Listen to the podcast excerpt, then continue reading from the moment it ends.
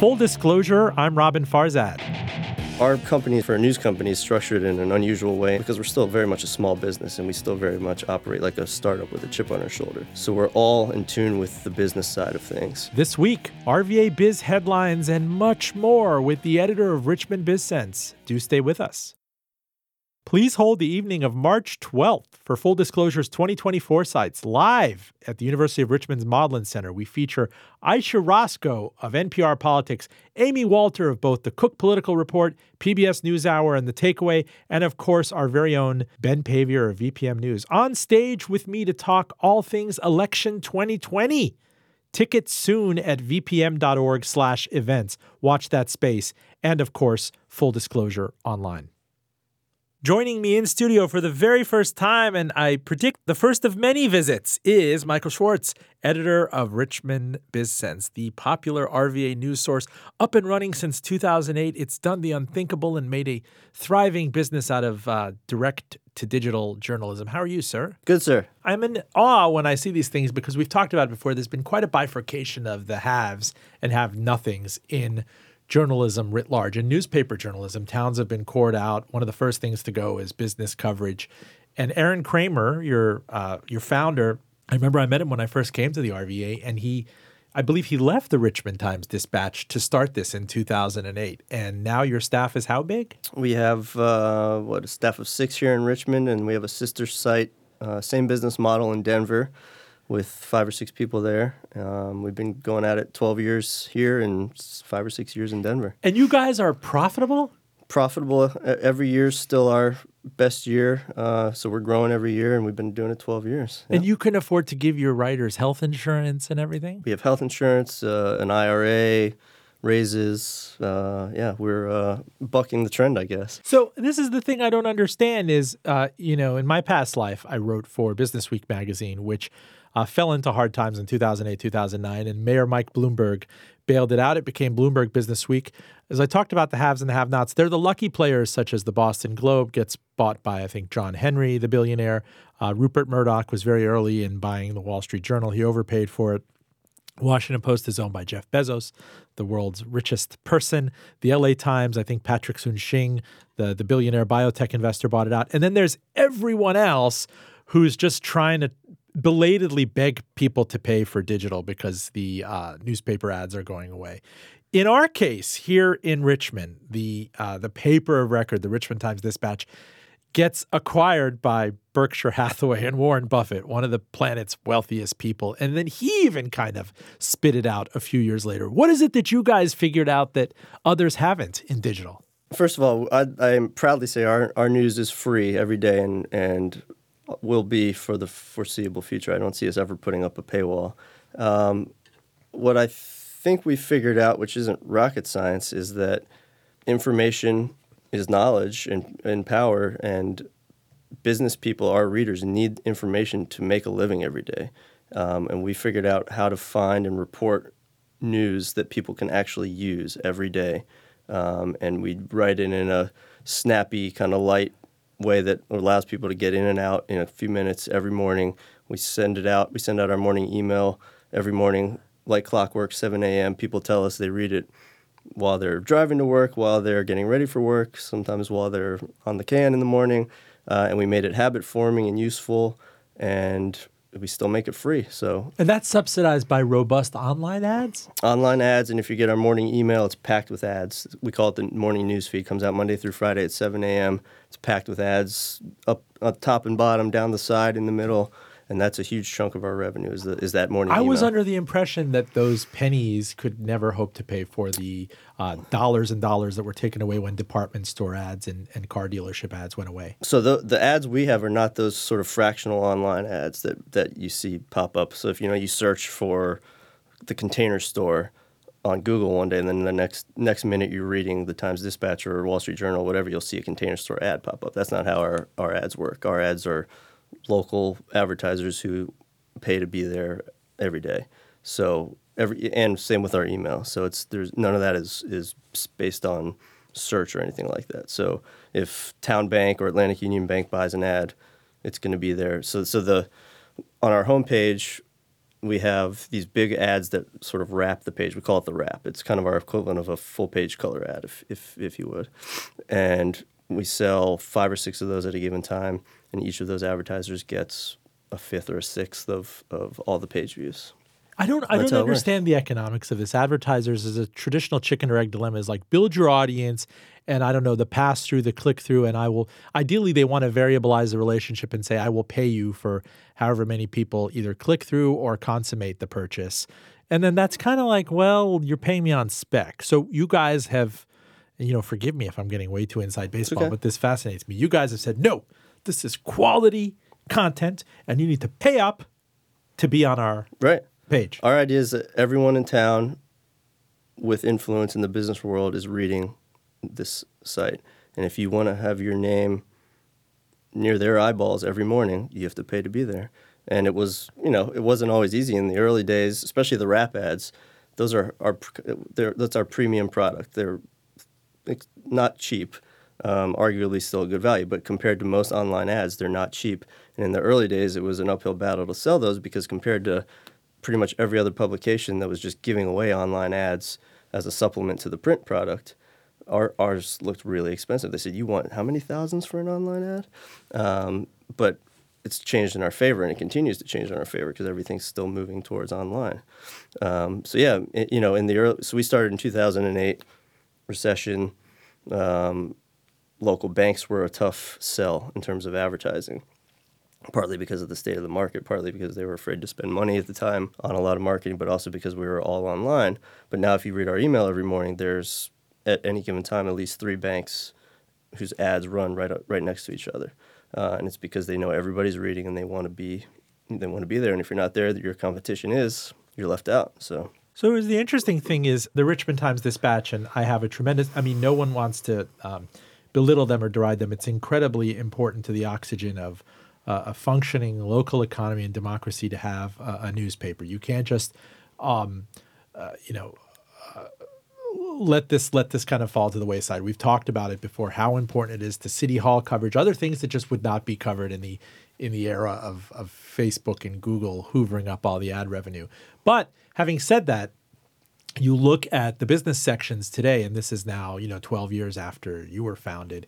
And I find maybe there's one or two uh, uh, dedicated bylines from the newspaper, and a lot of the rest is farmed out to the Associated Press or Bloomberg, and it's newswire copy. And at the same time, they're asking you online, you should prioritize local journalism and pay us more. And they've kind of fallen into this trap where for years and years and years they slashed and now they're trying to harvest digital belatedly and people are saying actually i have login fatigue Yeah, I mean, I I I I'm skeptical of the of the paywall model, honestly, unless you're the Wall Street Journal or the or the New York Times or, or Bloomberg. But for local newspapers, I agree with you that it's vital that we have someone covering City Hall like that. Um, I s- still am skeptical as to how many people really do want to pay for that. Well it begs the question why the richmond times dispatch didn't go and innovate something rva bizsense when i first got here i thought it was the online presence of rva bizsense and that ticked off the editor that ticked off aaron like no no no no no the two are very different For the record, they did try to compete with us, and they launched something. Oh, it was f- five, six years ago called Work It Richmond. Same color scheme, very similar look to their website, all digital, morning email. Um, but like most big media companies, they kind of did the same thing they do with a lot of new endeavors. Is they saw someone else that was doing something and making money at it by basically they saw the ads we were selling and said, "Oh, I bet we could do that. That looks somewhat easy." So they kind of tried to launch what we launched, but put very little effort behind it, and it didn't even last two years. But Work It Richmond, and then they launched it in Lynchburg and Charlottesville for a while. Um, but basically, it was a direct attempt to compete with us, and I'm proud to say we vanquished them in, in less than two years. And your founder, Aaron Kremer, I met him in 2012 very briefly when he was here, just as he was, you know, leaving to Denver, uh, which turned out to be a fertile place to do it because the newspaper scene there was quite bombed out.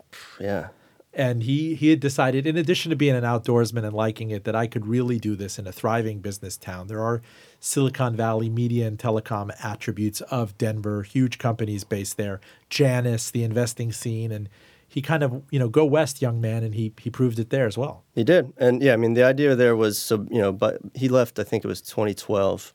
I came on in 2010, so by then BizSense was thriving, profitable, growing. We said, all right, the business is stable. It's time to test this model somewhere else in a larger market and a more competitive market. And for various reasons, he chose Denver. Um, but it's incredibly fertile for what we do. You know, real commercial real estate news is our bread and butter, and the real estate market there is insane. I mean, the prices and just the sheer volume of deals is is incredible. They have no shortage of, of stories there, um, and but it's a more competitive market. There were, I think, by the time he went out there, the Rocky Mountain News had already shut down, so they were down to one. And that was like an overnight shutdown. Right. That was whiplashing. Yeah. So that was a two newspaper town for decades. That was uh, they have a business journal there. You know, the Denver Business Journal, yeah. which is owned by the big the big chain called American City Business Journals.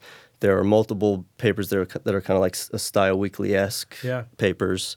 Um, there are m- some regional and state commercial real solely commercial real estate focused websites. So far more um, competitive than than Richmond, and they've been at it six years. So clearly there was still room for it. And and there was what there was room for was nitty, I call it like the nitty gritty churn of the local business scene. So not the biggest deals like you know so in richmond navy hill the casino yeah. everybody's going to cover that the paper the, t- the tv stations um, but what the other papers are missing are the you know you could call it like the middle market deals richmond yeah. is a middle market region sure Every, most people in this town, most people in business in this town make their living off those kind of middle, small to middle market type deals, and that's what we do better than anybody else, I think, in Richmond. And we have a great middle market bank in Harris Williams, and their specialty in this is exactly, and all the law firms here. I feel like I just did an ad plug, but that wasn't intended that way.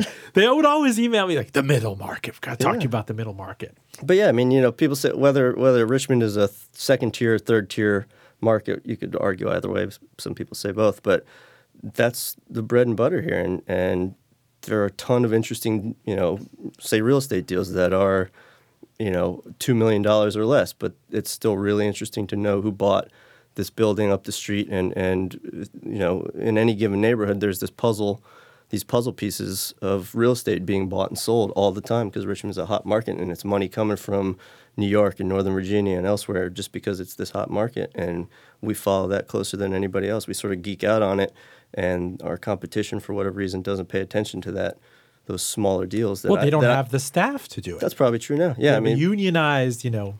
Yeah.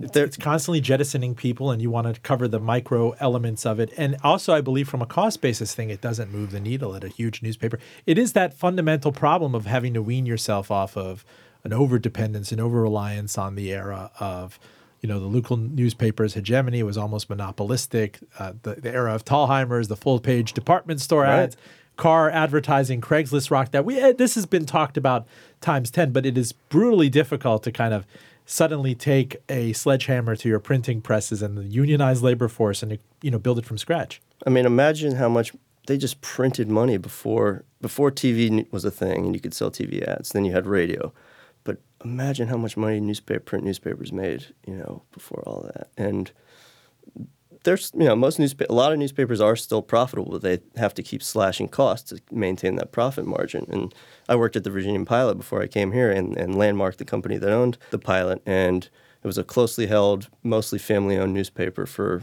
a century. And the family members and the their friends who were investors had become accustomed to a certain return every year on their investment and that meant a certain profit margin that had to be upheld. And if that had a, a chance of slipping, you had to cut costs. And first thing they would do is cut the newsroom because it was the easiest way to go. Because reporters don't generate revenue in their minds. They're a cost center. Yeah. Well, I mean, you know, I can't go out and sell ads and, and make the company money. I can go out and dig up news that people read. It just depends on how you view the newspaper business. Some the people on the business side view news as an expense, and they say, well, we can sell ads, but they don't view it as the reason people pick up my publication, whether it's paper or digital, is because they're reading the news. I remember having there was a general manager in our company when I worked for Landmark that said, "Man, we could, this paper would we could mint money if we didn't have to pay all these news guys." And that just shows you the disconnect. You're down with OPC, other people's content? Basically. You're too young to know that reference, by the way. I, I know. It's O- naughty O- by nature. OPP, Not that I hate you. I, no, no, I'm not as young as you think. Aren't you a millennial? No, I'm not. I, I Millennials don't know. ruin everything, I was man. born in 1980. I'm not sure. Wow. Yeah. You're just right on the brink. I do have to ask you the $6,400 question. Feel free not to answer it, but you should answer it because it's full disclosure. Has the Times Dispatch, uh, r- with a ton of regret, tried to acquire you? Never. And that's surprising to me, honestly. And people ask that a lot. Uh, And I, I always thought, why wouldn't they just spend whatever amount of money it would take to hire just three killer business reporters and, and undercut us on, on our ad rates for two years and just put us out of business? I'm giving them the, the idea. That's a lot of full disclosure right Yeah, there. but, um, I should charge for this podcast. But now- That's some intel right Yeah, there. but you know, now we've been around for 12 years and, and Escape velocity. You I- can't be. Yeah, our company for a news company is structured in an unusual way because we're still very much a small business and we still very much operate like a startup with a chip on our shoulder. So we're all in tune with the business side of things. I came from a business journal, and when I came here, we said let's do what we have to do to make ourselves the business journal for Richmond and build this moat around us so that if anybody, any competitor wanted to come in and try to do what we do, it would be that much more difficult. So, you know, You can walk and chew gum at the same time. yeah. Full disclosure, I'm Roben Farzad. You're listening to Michael Schwartz, editor of Richmond BizSense. He's been there since 2010, Yes, sir. a full decade. Yeah, and it kind of amazes me actually. Uh, I was 30 when I got here. And now you're an old old man. Yeah, old man with a few gray hairs. The Tell- daily, the daily deadline gives me a few gray hairs. Tell me this, no shortage of headlines here. I want to start with a, a wild card because I grew up in Miami and I grew up worshiping Publix and the Publix subs. And I've been asking people a meaning of life question ever since, you know, I lived by the University of Richmond and they waited two years to turn the uh, Martins, which was owned by Ahold and, and um, you know, that kind of left town. And then everybody's like, wow, waiting for Publix, waiting for Publix. And it was finally they opened it. And I got to tell you, I go into these Publixes and it's like they're so empty across the board, across Richmond. I wonder if they botched it after this supermarket bubble. Um, they came in. We had a, a, short period where everybody was interested. Wegmans came in, Kroger. It was the heyday of Aldi. You had, uh, you know, Whole Foods expanding into the fan. It's just about to open up. Uh, have you guys covered that at all? Like the denouement of the, the the grocery wars here, because it's very unlike Publix. This is a very successful, high margin for the supermarket industry uh, company to come in and, and, and see its stores as empty as it is. And I'm saying it qualitatively. Right. I've never been to any Publix in this town. I've been to about six, five or six that has had many people in it. Right. It makes you wonder if there's a reason Martins wanted out, and maybe because it wasn't as lucrative as they thought. There, there's also just this. I, I didn't grow up in Richmond, so and I never shopped at a Ukrop's, but there's this. Nostalgia for Oh new my god! I mean, it's you know they're opening this like food crops, food crops. It's You- you- effectively a food yeah. crops, a food court yeah, food opposite yeah. Publix. and it's all because people still want to go and buy the Ukrop's chicken salad and wha- whatever else they sell. Um, so I, I think Martin's underestimated the loyalty to the Ukrop's brand, um, and then during that period of when it was Martin's, things got a whole lot more competitive, and I think maybe Publix thought we could come in and bring that Ukrop's style service to Richmond and get people excited about it, but I don't know. And then in the age of online grocery shopping, you can order everything now. You can go to Kroger and get your groceries well, here's the deal: is there is there a lot of fear and loathing over this uh, this Whole Foods that's opening up in the Fan and the Sauer Center? I mean, I know people in Church Hill who get Whole Foods delivered from Short Pump on the other side of the universe over there, and I, I just don't see any appeal in opening up an incremental grocery business. You go to Carytown right now; it's like they're building the Hoover Dam, a Publix right in front of Elwood Thompson's, next to a fresh market that Across from a Gro- a empty. Kroger, yeah. A- across from a Kroger, which is like the singles place. And it really- I don't understand it. It's one of those things when I bring out of towners here, like, what's with you all's fetish for for supermarkets? Yeah, I don't understand why Richmond's like ground zero for grocery competition. But do you know something about an inherent, I don't know, return on invested capital or something that I'm missing in? Or maybe it's a tail wagging the dog that there's more money coming into this in anticipation of something? Honestly, no. I mean, uh, and I don't know. Manchester is a good example of uh, uh, or out of an outlier in Richmond. Of everywhere else in this town has too many grocery stores, but Manchester, which is arguably the most booming part of the city in terms of of development, has no grocery store. Uh, and we've tried for years to figure out to get the grocery uh, chains to tell us what's your formula for deciding to go into a given neighborhood. Um, so I don't know why. What does Whole Foods see over there off of Broad Street that um, no Well, one else see, sees in a place like Manchester I that's wide it- open? Well, Broad Street, I think it's table stakes for someone like them. Broad Street adjacent to this Scott's Addition phenomenon, which Yeah. is the, I mean, I think it's going to print money over there. I mean, yeah. talk about millennials wanting to live in the Scott's Addition corridor. You know, you talk about 2010. I, I was coming to this city. I got married in 2008, and there was nothing going on over there, man. I think it was a big brown field. You mm-hmm. just passed by it. What, Yeah. what was the there there? When you look back at it, was there one tipping point in covering commercial real estate or one transaction or creative destruction thing that, that kind of lit the. I'm, mixed 25,000 metaphors right there. Did you notice that? I'm lit the having trouble Scott's following edition, this. That lit the Scott's Addition powder keg?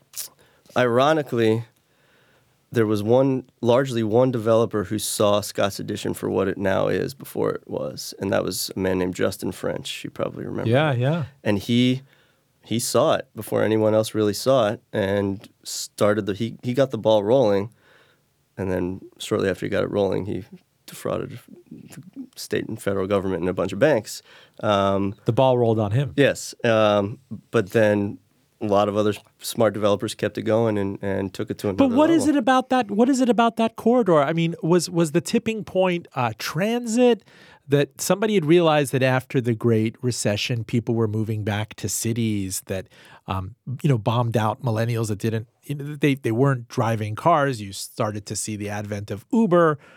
Do you know what I'm saying? Yeah, yeah. I, I kind of go back and like, how could you have predicted that? I don't know, and I, it has something to do with this generation wanting urban centers.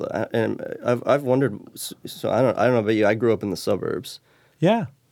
A lot of people that I know from my gen pretty much all grew up in the suburbs. So what what caused our what caused our parents, who probably grew up in city, most likely in more urban areas, to move to the suburbs, take their children and raise them to, in the suburbs, was it you know it, it goes beyond white flight in my opinion. So now there's this reversal going back where people want to live in cities. So Richmond needed, in my opinion, or or was lacking in some people's mind, a, a Brooklyn type atmosphere, a Brooklyn type, a center of the city that had this Brooklyn feel to it with breweries and hip restaurants and what all these, you know, the hipster generation would want.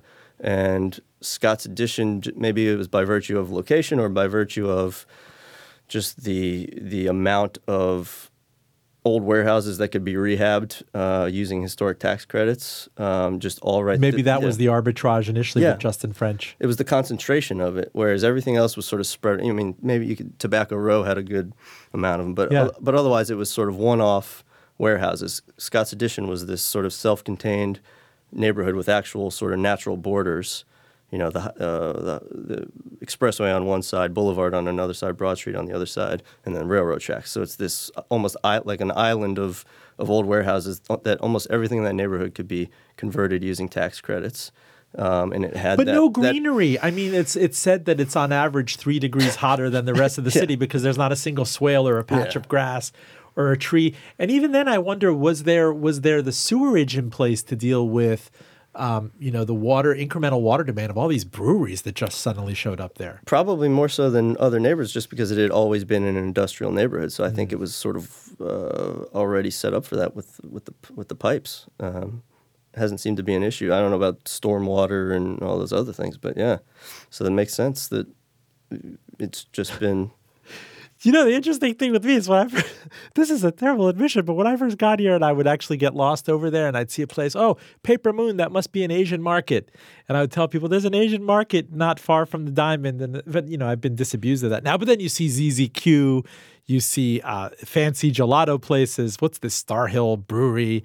but this still has two strip clubs. So It, it does retain Paper Moon and Richards. It does retain its seediness on, does. on parts of the boulevard and everything, but a you know huge thriving Wawa and whatnot. It's yeah, it's been fascinating to watch, and and now everyone's sort of saying, "What's the next Scott's Addition?" Well, Manchester's always been on the brink, right? Yeah. It's always going to be the year of Manchester. I mean, I'm fascinated by Manchester right now. If you look across the from across the river into Manchester, there's cranes everywhere, and there's now a there are towers going up that are going to create a skyline for Manchester, which it never really had. Um, was that where the metals, the Reynolds Metals, I think plant was? Yeah, that was part of space it. Space right now. That was part of it. Yeah, City View, City View Landing, um, which was the Reynolds South. Yeah. So there were two Reynolds plants, one on each side of the river. On the north side, it's called the Locks. That's the development down there now. South side was is now City View Landing. Um, but there's they built a 10 story tower there. They're building another uh, 10 or 11 story tower, and there's two twin towers going up that I think are 11 stories. So there's pro- there are probably I think four, maybe five towers going up. So all of a sudden, Manchester is going to have a, a skyline, and what does that mean for for the city? People can you know arguably the view from is better from Manchester, um, and pretty soon it'll be the view will be decent from the other side of the river. So I don't know what that means going forward. Take us north of that to uh, Navy Hill, the Battle of Navy Hill, and how this is kind of playing out. You we had uh, Mayor LeVar Stoney on the show recently. We had Steve Markel, the, the people um, really fighting for. Uh, this project, the wholesale redevelopment around the, the Richmond Coliseum, which is kind of a rusted tin can just sitting there you would think from a lay's pers- lay perspective that you could just replace this coliseum but no no one else wants to come and take that risk. You need significant hotel occupancy around it. You need retail space. You need uh, a special tax husbanding mechanism with the city. What's your read on on what what's going on there? And Do you think it'll happen? If if the vote was today, I don't know that it would happen. Um, just just based on people that we talked to, I don't know that there are enough city council members who would vote for it. Um, should it happen? something needs to happen in that neighborhood. You know, our office is not far, is you know five blocks over, and it's, you know, I, I remember walking by one day, walking by the old the Blues Armory, and it's it's used as a human toilet now. I mean, people and they put up fencing to to close it out to people, but it's it's just it's a dead zone. It really is a dead zone, sort of in the heart of the city. Something needs to happen. Does that mean that it needs to be an arena anchored development? I don't know. Uh, if it was you know, people keep asking, why is that the why is the arena the one piece that the developers won't pay for? It's commendable that they're willing to put up 900 million of their own money to to do the rest of the project. But why is that the one piece that they can't pay for or won't pay for? Do you look askance at the the idea here that one developer group cleared the RFP standards by City Hall? I mean, you would think from a from a especially in all the real estate coverage you guys do that if this were that enticing, if it was a once in a generation opportunity with public private partnerships and everything, that all sorts of people from Northern Virginia would be pouncing on it. I'll, I'll say this. So we, first I'll toot the BizSense horn. We, we were the first to report that that was even in the works, that Tom Farrell and, and CT Hill and, and those guys were looking and pushing for an arena anchored development over there. After that story came out, it was suggested to us that – that shouldn't have gotten out when it did in the way that it did, and that that threw a wrench in the whole process. And some people have said, well, was the RFP rigged? I don't think that was the case. I think probably what happened was that it was far enough along in the process that the city hadn't already in mind what it wanted and what it was going to ask for in an RFP. And in the 90 days that they gave people to respond, there just wasn't enough time for people to really come up with a, a plan that who looked as good. Who, who were the torchbearers of this invo- and, and, and, this partnership? It's Tom Farrell of Dominion, this chairman and CEO of Dominion. Is it Marty Barrington of? I mean, I'm, who, yep. who else are involved? Why isn't it as clear who the partners, you know, limited or general, or the invisible hands behind right. it are? Yeah, I've tried to follow it. Yeah, I mean, no one really knows. Yeah, it's it's Farrell, it's it's Barrington, who's since retired from Altria. From Altria, the parent of um, Philip Morris. C.T. Hill, who was a longtime local banker. I think Sun, he retired from SunTrust years back. Uh, Bill Goodwin's involved tangentially. Um, and then there's a bunch of other investors who remain nameless. Um, and, and then who is this gadfly with all the Freedom of Information Act requests? This developer who's kind of hitting at them to keep them honest. He's doing a great job, whoever this guy is. Yeah, and then there's the um, the lawyer, I forget his name, who has the No Coliseum website. So right. it's been kind of amazing, and I'm not so sure that the develop. I, I you know, they knew they were going to get pushback. I'm not sure they knew there was going to be an entire website devoted to to trying to kill this project. And you know, moreover, I'm wondering if the uh, misadventures of Amazon in Long Island City and Manhattan, with the AOC pushback, and how that was kind of became cause celeb of of the left there, that we, you know, us versus them, business interests, corporate welfare, that that was a kind of a rallying template for what happened here. If you see some of the younger voices, the opposition voices, you know, Chelsea Wise on WRIR, uh, the younger people that are saying, just hell no, this is never going to work. In fact, don't invoke uh, the, the the sacred brand of Navy Hill. There's probably some of that, and it's largely related to Dominion. You know, people, there is the misconception that Dominion is funding this entire effort, which they're not funding it per se. Uh, they're backing it in ways that you know they want to put their name on the arena and that kind of thing. But I've I've said, and this is full disclosure, so I don't saying this. I've said that if it was anyone else, any other local executive who had been pegged as the spearhead of this project, other than Tom Farrell from Dominion, that it would have been, it would have likely been at least a little bit less controversial. And the reason for that, in my mind, is because, you know, a lot of the talk about Navy Hill has been, well, this is going to be good for everybody. It's going to be good for those who have money, those who don't have money, because we'll be creating jobs for for people, yada yada.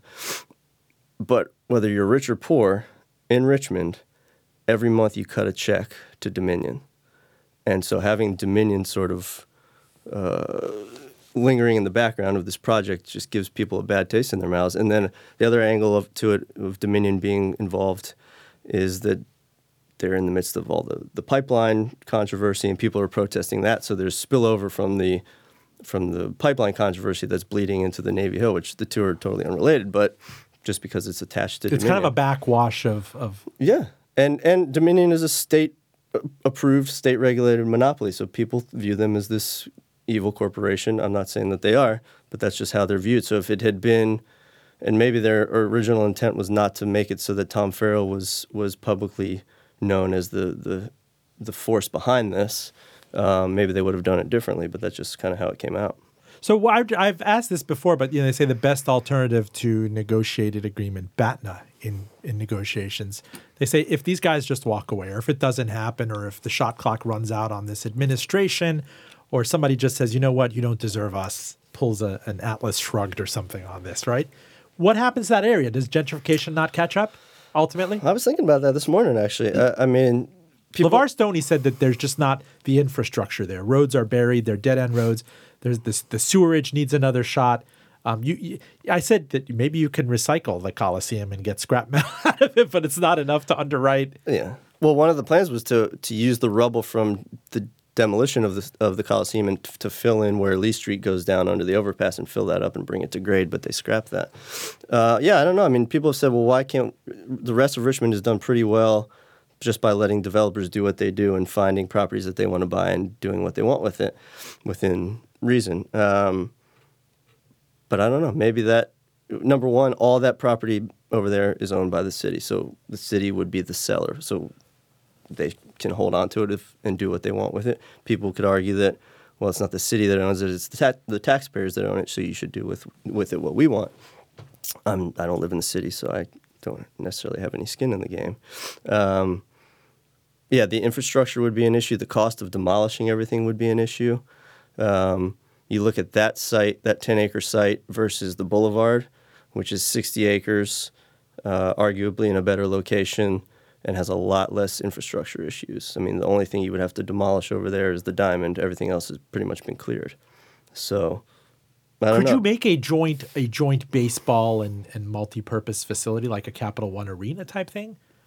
I mean, two, two in one, or be, two, yeah, or, two or, or, an arena and a stadium next to next each other. to each other. Next to each other, I think you could probably pull that off. Not over that, not in Navy Hill, I don't think necessarily.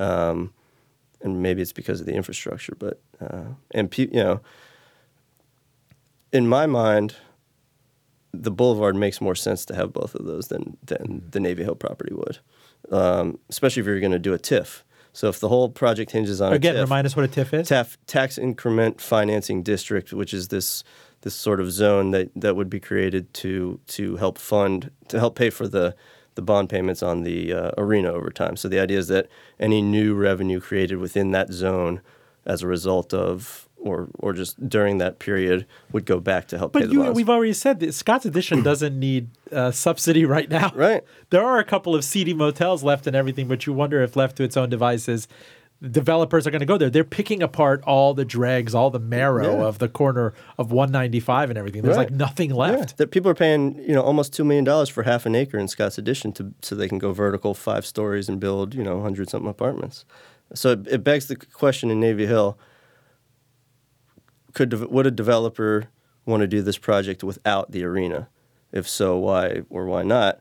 Um, the the Navy Hill folks have said the answer was is no, and that the reason would be because the underwriters of the rest of the project of the other nine hundred million dollar in private development, they wouldn't underwrite it without this cultural centerpiece, this amenity that in in many cases has they argue. But is that, that that's kind of the lost leader thing, and that nobody Yeah. really wants to own Yeah, it's a- that it's and a- take the risk there. They want the optionality of hotels and, and higher margin kind of retail. And they've said running an arena is often not a viable business, and it's a cultural centerpiece that, in many most cases, has to be subsidized in some way. Full disclosure, I'm Roben Farzad. May the Schwartz be with you, but not before he's with us. How did you like that? That was good. Did you hear that a lot growing up? S- Spaceballs, yeah. So when I when I, when that movie came, Well, I had to tell him Can I you tell are. You were the editor of Richmond BizSense, Michael Schwartz. Go ahead. my dad was in the radio business growing up, and when Spaceballs came out, I was you know five or six probably, and they were doing all kinds of Spaceballs promotions through his radio station. So I had all these,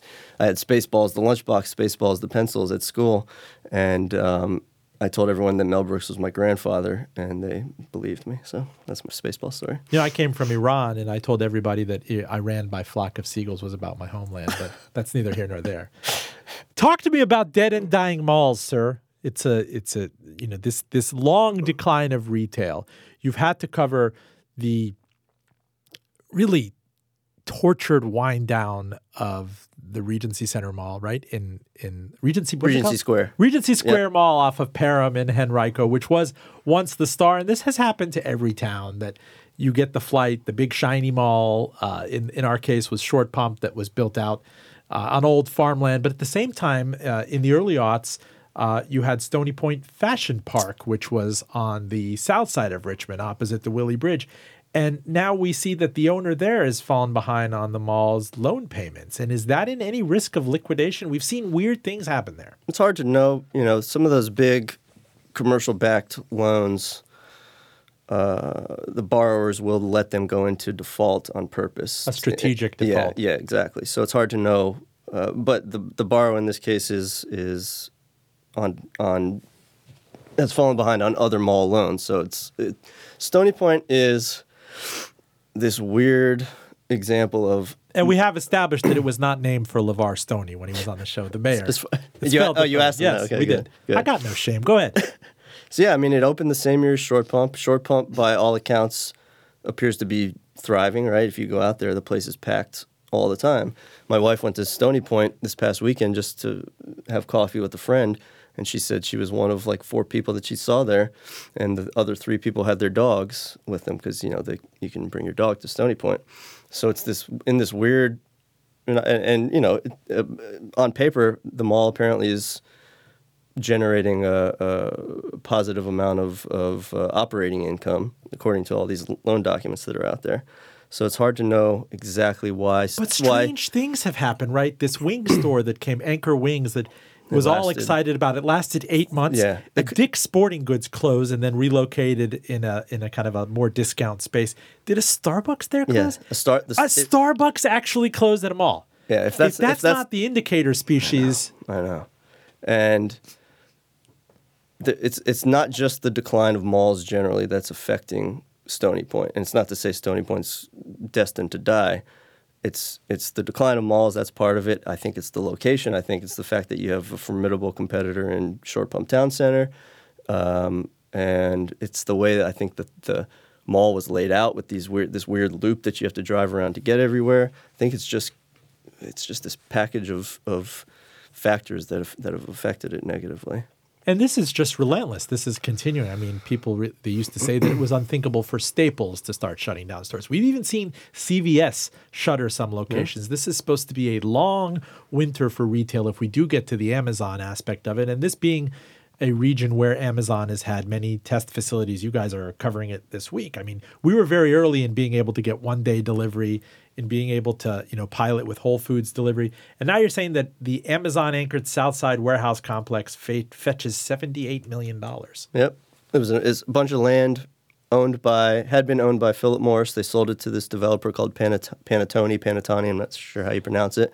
And they quickly built uh, almost a million square feet across two warehouse buildings, promptly leased it. Half of it went to Amazon, half went to a company called Brother International. Mm. And um, yeah, so that's Amazon has, I think, at least three facility, four and four facilities here now. The first one was in Chesterfield years ago. Then they did one in Dinwiddie. They did one up in uh, Hanover, Ashland area, and now this one.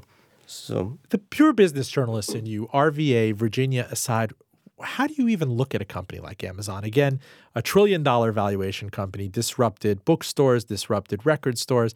The founder bought the Washington Post. It owns Audible. It bought Woot. It bought Whole Foods. Now they're doing their own shipping, so they're they're doing their own shipping, and now it's a pure logistics threat. I think about it every Sunday. You know, I see outside that there's this uh, blue Amazon van that pulls up, and any CEO of any company should be terrified to see that on a Sunday. Oh yeah, because these guys are twenty four seven on demand, and the asymmetry of it is that Wall Street is not measuring them as a retail player per se. It's not measuring them as a tech player per se or a cloud player per se. You're not measuring them on same store sales. You're just looking at them as a disruptor that gets a pass. And I suppose if anything, they're a logistics company more than even more than a tech company. You know. Um, it's yeah, it's fascinating. You know, it feels like they could just take over anything. Uh, I mean, they bought Whole Foods, and and and that's not even it's not even material to the financials. They spent fourteen billion dollars of cash to buy Whole Foods. Right. It's not truly broken out in the financial statement.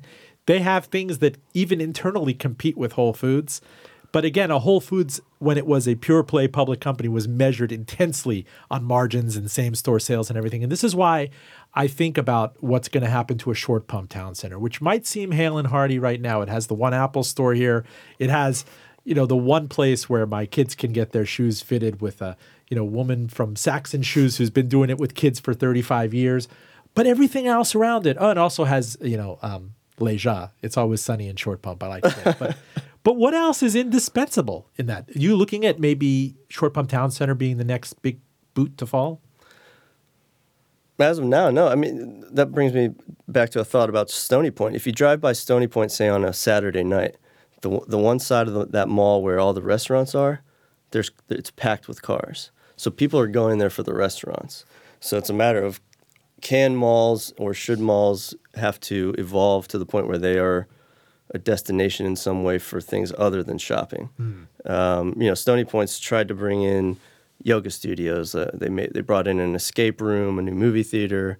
Um, they're they've been in talks with this kind of high end fit uh, gym chain called Lifetime Fitness, and but what is it? Still, that doesn't answer the question. What does that mean for your traditional retailers? How long does Saks Saks and Shoes. Yeah. yeah. Well, no, Saks Fifth Avenue. Saks Fifth Avenue. That's, that's right. Point. Yeah, and, and well, by the way, Amazon owns uh, uh, Zappos. Yeah, right. the biggest online shoe reseller. But they have a hand in every pot. Saxon's a really good example. I mean, sort of old school shoe store where, like you said, it, they still have people who actually sit down and know how to fit your your your shoes. Um, they seem to do pretty well, uh, but how long does all that last? How long till and even, you know, adjacent to this, you talk about the restaurant industry. There's also distress. You guys have covered it. Applebee's that have shut down full locations, Ruby Tuesdays, big restaurants that are not prepared for this shift. And I, I don't know if this part has been covered, but these these ghost restaurants, these uh, places like you see them in the likes of Scott's Addition in Manchester, they're kind of private label restaurants, which many online brands share the kitchens, and then it's all for on demand, DoorDash. Mm all that stuff. And that must terrify if you're a Chuy's, if you're an Olive Garden. I've put all this stuff in property, plant, staff, training, and everything. And at some point, that becomes an albatross to my business model. I mean, it's not unlike what happened with Sears, where at the end they became more valuable for the real estate than than their core business. I mean, I don't, you know, does Applebee's and, and Chili's and all those do they own all their own restaurants? I don't think so. They lease them most of the time. But in Richmond, there are I think four Ruby Tuesdays that are just sitting empty currently on the market, all kind of in prime locations, but all built for one use. How do you reuse a building like that?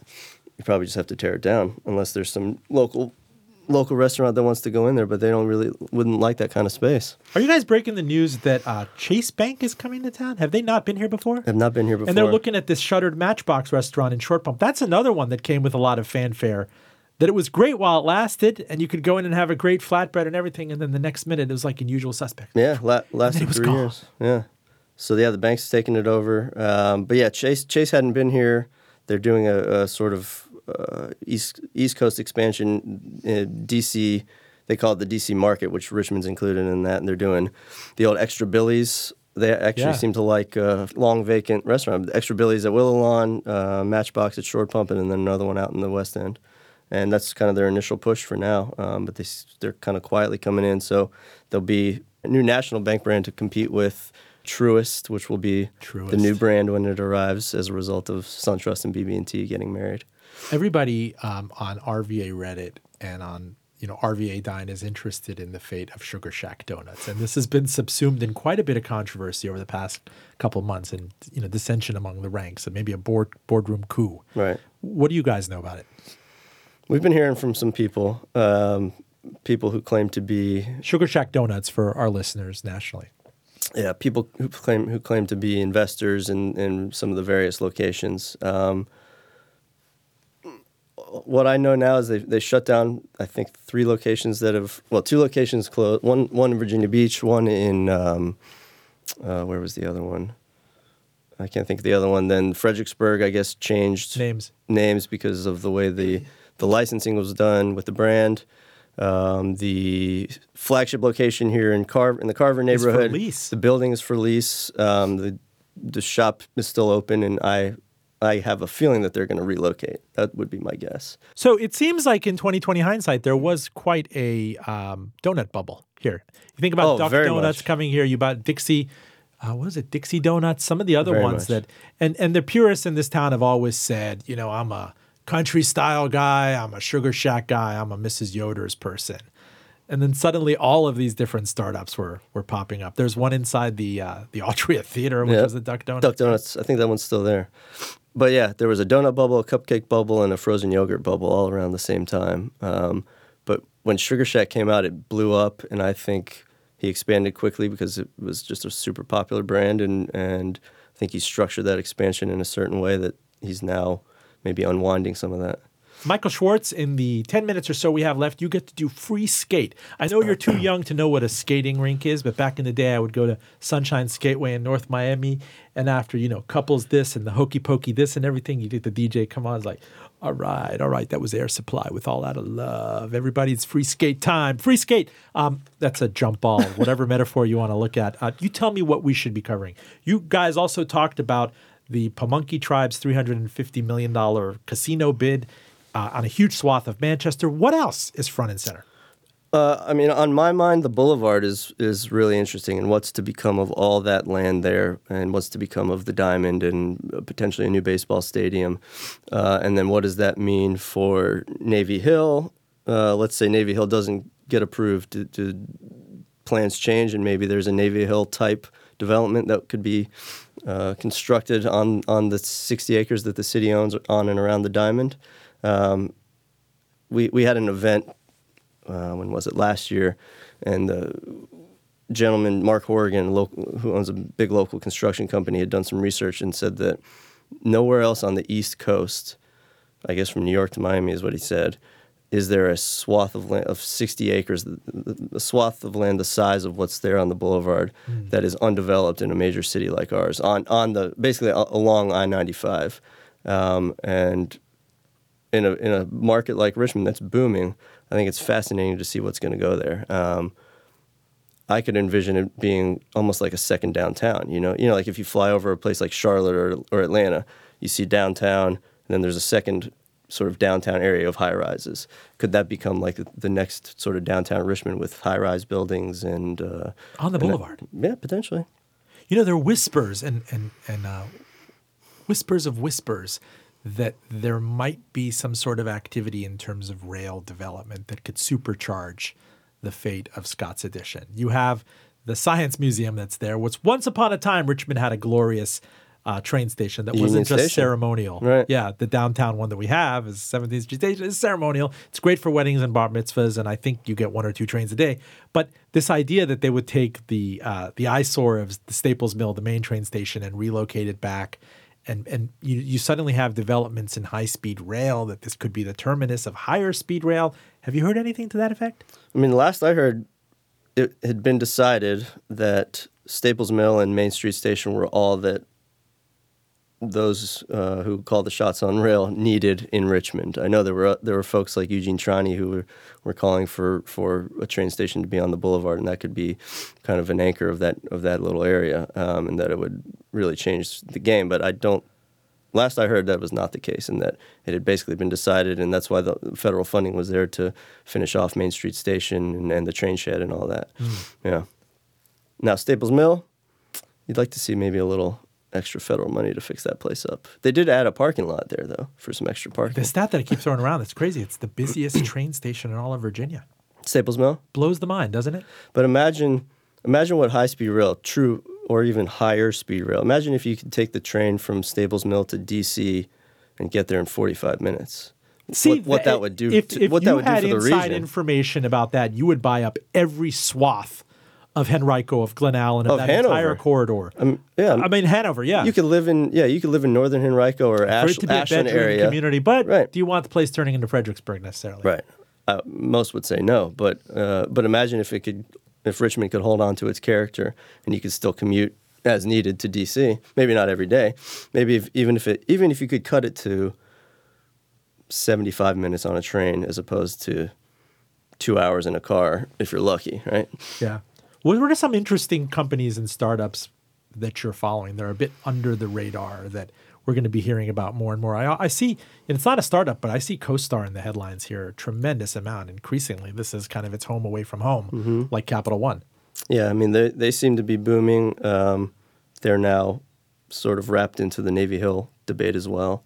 You know, they came out two weeks ago and said if if Navy Hill is built, we would we would occupy an entire office tower there.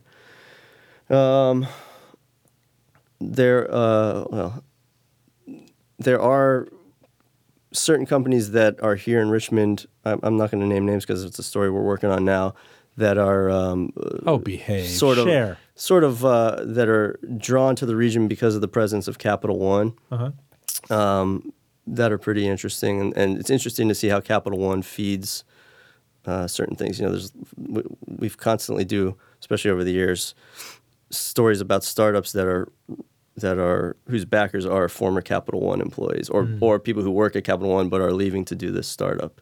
So that's really it's not always credit card or finance related. It's usually not. It's usually something else.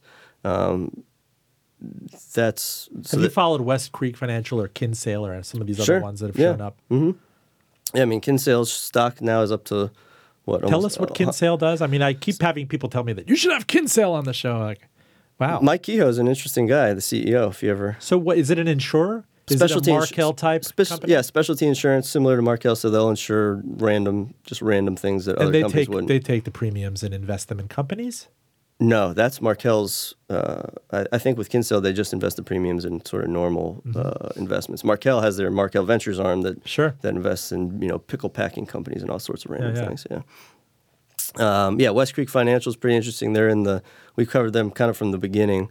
Um, Is that mattress finance?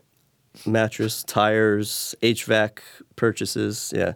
So it's sort of that consumer, you know, whenever you go somewhere and say, oh, we offer financing, Hain, I don't know if they do Haynes or not, but they might. I don't know if Haynes is a So I don't understand that. Is this kind of debt that that's not considered usurious because you?